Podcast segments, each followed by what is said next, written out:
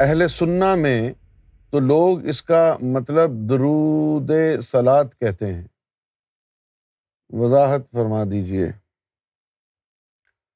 اللہ کا ذکر جو ہے، وہ اللہ کے نام کو بار بار دہرانا، اس کو اللہ کا ذکر کہتے ہیں۔ اللہ کے نام کو بار بار دہرانا، اس کو اللہ کا ذکر کہتے ہیں۔ اب یہ اللہ کا جو ذکر ہے، یہ کیوں ضروری ہے؟ سب سے پہلے تو یہ جان لیں آپ، نماز سے بھی پہلے ذکر اللہ افضل ہے۔ ذکر اللہ فرض ہے۔ احادیث میں آیا ہے۔ اس حدیث کو باقی راویوں کو تو چھوڑو۔ اگر آپ کے دل میں نور آ جائے نا، مومن بن جائیں۔ اس کے بعد آپ نے حدیثوں کے راوی کون سے دیکھنے ہیں؟ یہ سن لیں۔ اگر کوئی حدیث آپ کے مرشد نے بیان کی ہے، تو اس مزید راویوں کو ڈھونڈنے کی ضرورت نہیں ہے۔ اگر کوئی حدیث غوث اعظم رضی اللہ تعالی عنہ سے آپ کو ملتی ہے اب مزید راوی ڈھونڈنے کی کیا ضرورت کیا بولتے ہیں؟ یا معین الدین چشتی رحمۃ اللہ علیہ نے اپنی گفتگو میں یا کتاب میں اس حدیث کا حوالہ دیا ہے۔ تو پھر اب مزید راوی ڈھونڈنے کی کیا ضرورت ہے؟ اب جیسے میں آپ کو ایسے ہی یعنی for the sake of information ہجت الوداع کے موقع پر نبی کریم صلی اللہ علیہ وسلم نے ارشاد فرمایا، من کن تو مولا فہذا علی مولا انا مدینۃ العلم و علی بابہا۔ اب یہ جو حدیث ہے، امام بخاری اور امام مسلم نے دو شیخین نے اس حدیث کو سند نہیں دی۔ جو حدیث آپ دیکھ رہے ہیں نا، بڑی مشہور حدیث ہے یہ۔ اس کے راوی کون ہے مولا علی۔ اور اور دین اسلام کے بڑے یعنی بڑے شیخ الحدیث ہیں یہ۔ امام اسماعیل بخاری رحمۃ اللہ علیہ اور امام مسلم۔ ان شیخین نے اس حدیث کو سند نہیں دی اور نہ آپ کو یہ حدیث بخاری میں ملے گی نہ مسلم میں۔ والحاکم فی مستدرک، اس میں ہے مشکات شریف جو کہ مجموعہ حدیث ہے، مشکات میں ہے۔ اور بھی ترمزی ابن ماجا اور قسطلانی اور سنن ابو داود ان میں آپ کو مل جائے گی۔ لیکن امام اسماعیل بخاری، پتہ نہیں ہندوستان، پاکستان کے مسلمانوں کو کیا بخار چڑھا ہوا ہے؟ کہ کوئی بھی حدیث اگر اسماعیل بخاری سے روایت کردہ ہے، تو اس کو بہت زیادہ مستند سمجھتے ہیں۔ باقی احادیث کو اتنی اہمیت نہیں دیتے۔ یہ تو کوئی بات نہیں ہے نا۔ کوئی بھی حدیث اگر کسی برگزیدہ ہستی سے آپ نے سن لی ہے، تو پھر آپ اس کی صحت پہ شک نہ کریں۔ تو یہ جو حدیث ہے نا، جس کا میں ذکر کر رہا ہوں، اس کو میں نے خود سیدنا غوث اعظم رضی اللہ تعالی عنہ کی کتب میں دیکھا ہے۔ ایک تو نام ہے فتوح الغیب۔ کتاب کا نام ہے۔ فتوح الغیب۔ اور ایک ہے فیوز یزدانی۔ یہ وہ کتب ہیں جن میں غوث اعظم رضی اللہ تعالی عنہ کے جو ارشادات ہیں وہ درج ہیں۔ آپ کے مریدین نے لکھے آپ کے خطبات اور شائع کیا ان کو۔ سمجھ گئے آپ؟ اس کے علاوہ سلطان حق باہو رحمۃ اللہ علیہ کی کتب میں موجود ہے یہ حدیث۔ جس حدیث کا میں ذکر کر رہا ہوں۔ اور حدیث کیا ہے؟ کہ تمام فرائض سے پہلا فرض ذکر اللہ ہے۔ فرد ذکر اللہ فرد من قبل کل فرائد تمام فرائض سے پہلے ذکر اللہ سب سے پہلا فرض ہے۔ اور اس کے بعد کیا کہا؟ کہ فرض دو قسم کے ہوتے ہیں۔ ایک دائمی اور ایک وقتی۔ فرض ایک دائمی اور ایک وقتی۔ اب یہ جو نماز ہے، یہ وقتی فرض ہے۔ وقتی فرض کیا ہوتا ہے؟ فجر کا وقت ہے۔ فجر کی نماز پڑھیں گے آپ۔ اگر فجر کا وقت نہیں ہے، تو کیا آپ فجر کی نماز پڑھ سکتے ہیں؟ ظہر کا وقت نہیں ہے تو آپ ظہر کی نماز نہیں پڑھ سکتے نا؟ یعنی یہ وقتی فرض ہے۔ اور ذکر اللہ کے لیے کیا حکم ہے؟ یہ دائمی فرض ہے۔ اٹھتے، بیٹھتے، حتیٰ کہ کروٹوں کے بل بھی میرے ذکر سے غافل نہ رہنا۔ یہ دائمی فرض ہے۔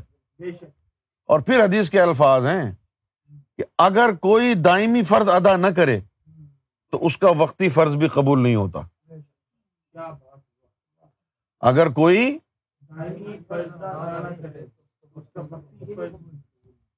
قبول نہیں اچھا اب دوسری بات یہ ہے کہ یہ جو ذکر اللہ ہے، اللہ کے نام کی ضربیں، یہ اللہ تعالی کو بہت پسند ہے۔ اسی طرح اور دیگر عبادتیں بھی ہیں، لیکن اللہ کا ذکر اور خاص طور پر ایسا ذکر۔ پوچھیے کیسا؟ کہ ایک انسان عالم ناسوت زمین پر بیٹھا ہوا ہے اور سو رہا ہے۔ اور اس کے دل کی دھڑکنوں سے اللہ کی آوازیں لطیفہ قلب کے ذریعے عرش الہی پر پہنچ رہی ہیں۔ ذکر کی آواز پہنچ رہی ہے۔ ذکر کرنے والا نظر نہیں آ رہا۔ فرشتے پوچھتے ہیں اللہ تعالیٰ سے کہ یہ آواز کس کی ہے؟ اللہ کہتا ہے یہ اسی انسان کی آواز ہے جس پر تم نے انکار سجدہ کیا تھا۔ یہ اللہ کو یہ ذکر سن کے بڑا مزہ آتا ہے۔ دنیا میں روز فرشتے اللہ کی طرف سے آتے ہیں۔ اللہ تعالیٰ بھیجتا ہے فرشتوں کو، جاؤ گھوم پھر کے آؤ، دیکھو کیا ہو رہا ہے۔ جب وہ واپس جاتے ہیں تو بتاتے ہیں اور کہتے ہیں کہ اے اللہ، ویسے تو تو عالم الغیب ہے، سب کچھ جانتا ہے۔ لیکن جب ہم وہاں دنیا میں گئے، بہت سی چیزیں دیکھی ہم نے۔ لیکن ایک جگہ ہم نے خاص چیز دیکھی کہ مختلف زبان بولنے والے، مختلف رنگت کے لوگ ہلکا دائرہ بنا کر بیٹھ کے تیرا ذکر کر رہے تھے۔ دیوانہ وار۔ تو اللہ تعالیٰ فرماتا ہے کہ اے فرشتوں گواہ رہنا میں نے ان کو بخش دیا۔ پھر وہ فرشتے کہتے ہیں کہ ایک آدمی مسافر چلتا ہوا جا رہا تھا۔ صرف یہ آواز سن کر وہ کھڑا ہو گیا دیکھنے کے لیے کہ یہ کیا کر رہے ہیں۔ ابھی وہ بتایا نہیں فرشتوں نے پورا کہ ایسے ہی کھڑا ہوا تھا۔ اللہ تعالیٰ فرماتا ہے کہ جاؤ اس کو بھی بخش دیا۔ ایک حدیث شریف میں آیا نبی پاک صلی اللہ علیہ وآلہ وسلم کا ارشاد گرامی ہوا کہ اے میرے صحابہ، جب تم کو جنت کے باغات نظر آئیں، تو ان میں جاؤ اور کچھ کھا لیا کرو۔ اللہ کے رسول نے فرمایا، اے میرے صحابہ، جب تمہیں جنت کے باغات نظر آئیں اچھا جو حدیث کے الفاظ ہیں، میں وہی ادا کر دیتا ہوں۔ میں نے تو کھانے کے لفظ کہہ دیا نا۔ اس میں لکھا ہے چر لیا کرو۔ جب تمہیں باغات نظر آئیں تو ان میں داخل ہو جاؤ اور خوب چر لیا کرو۔ کسی دن مجھ سے پوچھنا ہے کہ اس کے پیچھے پوری کہانی کیا ہے؟ تو پھر میں بتاؤں گا۔ ابھی تو دیر ہو جائے گی۔ باغات نظر آئے تو چر لیا کرو۔ تو صحابہ کرام نے پوچھا، یا رسول اللہ، دنیا میں جنت کے باغات کہاں سے آئے؟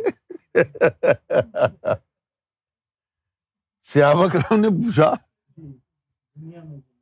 ہاں کیونکہ میں نے اس حدیث کا جو وہ لمحہ ہے نا، وہ حجر اسود میں جھانک کے دیکھا۔ کہ جب یہ آپ فرما رہے ہیں تو اس وقت ہوا کیا تھا؟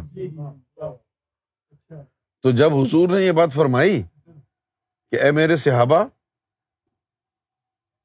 کہ جب تم کو جنت کے باغات نظر آئے تو اس خوب چر لیا کرو۔ تو یہ سن کے صحابہ کرام بڑے یعنی حیرت زدہ ہوئے۔ ہاں کہنے لگے، یا رسول اللہ، دنیا میں جنت کے باغات کہاں ہیں؟ دنیا میں جنت کے باغات کہاں ہیں؟ تو آپ صلی اللہ علیہ وسلم نے فرمایا کہ یہ جو ذکر کے حلقے ہوتے ہیں، یہ دنیا میں جنت کے باغات ہیں۔ جب تم کو یہ ہلکا ذکر کہیں نظر آئے تو تم بھی ذکر کرنے بیٹھ جاؤ۔ اب یہ چرنے کا لفظ کیوں کہا؟ چرنے کا لفظ اس لیے کہا کہ جس کا باطن اللہ کے نور سے منور نہ ہو، اس کو جانور کہتے ہیں۔ اور جانور چرتا ہے۔ جس کا باطن منور نہ ہو، تو اس کے بھی نور اندر جا کے ٹکراتا ہے، اس کی روح میں شامل نہیں ہوتا ہاں۔ تو یہ ان لوگوں کو حضور صلی اللہ علیہ وسلم نے ایک طرح سے باطنی علم دینے کے لیے ابتدا فرمائی کہ جن لوگوں سے ابو ہریرا ڈرتے تھے نا، کہ دوسرا علم اگر تمہیں بتایا تو تم مجھے قتل کر دو تو ان کو یہ ایک چھوٹی سی ایک جو ہے جھلک دکھانے کے لیے کہ جب تم کو جنت کے باغات نظر آئے تو چر لیا کرو۔ انہوں نے پوچھا کہ جنت کے باغات کیا ہیں؟ آپ نے فرمایا کہ ذکر کے حلقے۔ اور ذکر کا حلقہ تو ہوتا تھا روزانہ۔ نبی کریم صلی اللہ علیہ وسلم کی جو مسجد تھی اس مسجد کے سامنے اس وقت جو ہے چبوترا تھا ایک۔ اور اس کے اوپر چند اسحاب بیٹھے رہتے تھے ہر وقت۔ اور وہ صرف اللہ کا ذکر کرتے رہتے تھے۔ ایک حدیث شریف میں آیا کہ اللہ کا اتنی کثرت کے ساتھ ذکر کرو کہ منافق تمہیں دیکھے تو کہے کہ ریا کاری کر رہے ہو۔ منافق تمہیں دیکھے ہاں، کیونکہ وہاں پر ایک تو حضرت عمر فاروق تھے اور ایک ابو بکر صدیق تھے۔ عمر فاروق جو تھے، وہ نماز بھی جب پڑھتے تھے، تو زور زور سے تلاوت کر کے نماز پڑھتے تھے۔ الحمد للہ رب العالمین، مالک یوم الدین یا کا نابدو یا کا نستا اس طرح کر کے۔ اور جو ابو بکر صدیق تھے، وہ بالکل آرام سے الحمد للہ سیاو کرام نے دونوں کی شکایت کر دی۔ سیاو کرام نے حضور کی بارگاہ میں تو آپ صلی اللہ علیہ وسلم نے دونوں کو بلایا اور عمر کو کہا کہ تم آواز تھوڑی کم کر لو اور ابو بکر صدیق کو کہا کہ تم آواز تھوڑی بڑھا لو تم کم کر لو، تم بڑھا لو۔ لیکن اس کے بعد پھر ابو بکر صدیق سے جو ہے ایک روحانی سلسلہ نکلا، جس کا نام ہے سلسلہ نقش بندیا سلسلہ نقش بندیا جو ہے جو ترکی میں بہت عام ہوا۔ اب یہ جو ہے مولانا روم اور یہ اور وہ بختاشی اور دیگر جو علم یعنی اولیاء اللہ ہیں، احمد یساوی اور علی حاجی بختاشی اور مولانا روم شمس تبریز، یہ نقش بندی سلسلہ۔ ان کے یہاں ذکر جہر باقاعدہ کہا جاتا ہے حرام ہے۔ ان کے یہاں بہت سے اولیا اکرام گزرے ہیں جنہوں نے ذکر جہر کو حرام کہا ہے۔ کیوں غفور بھائی؟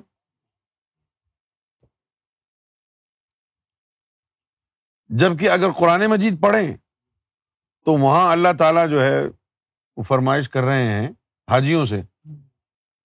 کہ اتنی شدت سے ہمارا ذکر کرو، جتنی شدت سے تم یہاں آ کے اپنے آبا و اجداد کا کیا کرتے تھے۔ لیکن ذکر جہر کے بڑے فائدے ہیں۔ غفلت کے پردے ذکر جہر سے ہٹتے ہیں۔ اب وہ ذکر جو ہے، اس کی پوری کی پوری فیلڈ تصوف سے جڑی ہوئی ہے۔ دیکھو، جتنے بھی مذاہب ہیں، سب مذاہب ذکر اللہ کرتے ہیں۔ تسبیح پر کرتے ہیں، سب۔ ہندو ہو، سکھ ہو، عیسائی ہو، یہودی ہو، مسلمان ہو، سب کرتے ہیں۔ کیوں؟ ذکر کا تعلق مذہب سے نہیں ہے، اللہ سے ہے۔ نماز مذہب کی عبادت ہے۔ کسی حدیث میں نہیں آیا کہ نماز کے متعلق یوم میشر میں پہلا سوال ہوگا۔ کسی حدیث میں نہیں ہے۔ مولوی کہتے ہیں صرف۔ قرآن مجید نے جو کہا ہے، وہ کچھ اور ہے۔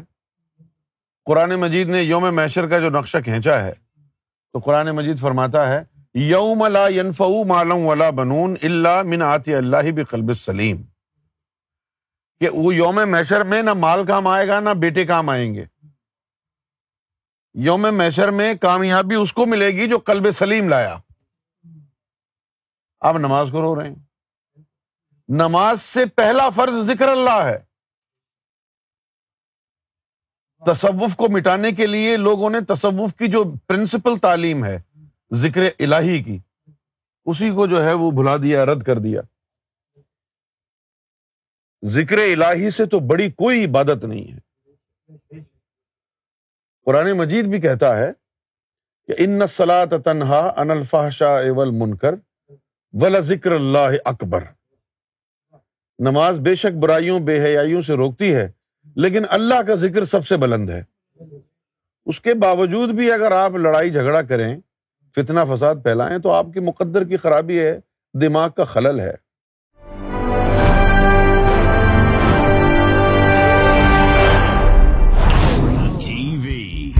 Bringing light love and peace in your life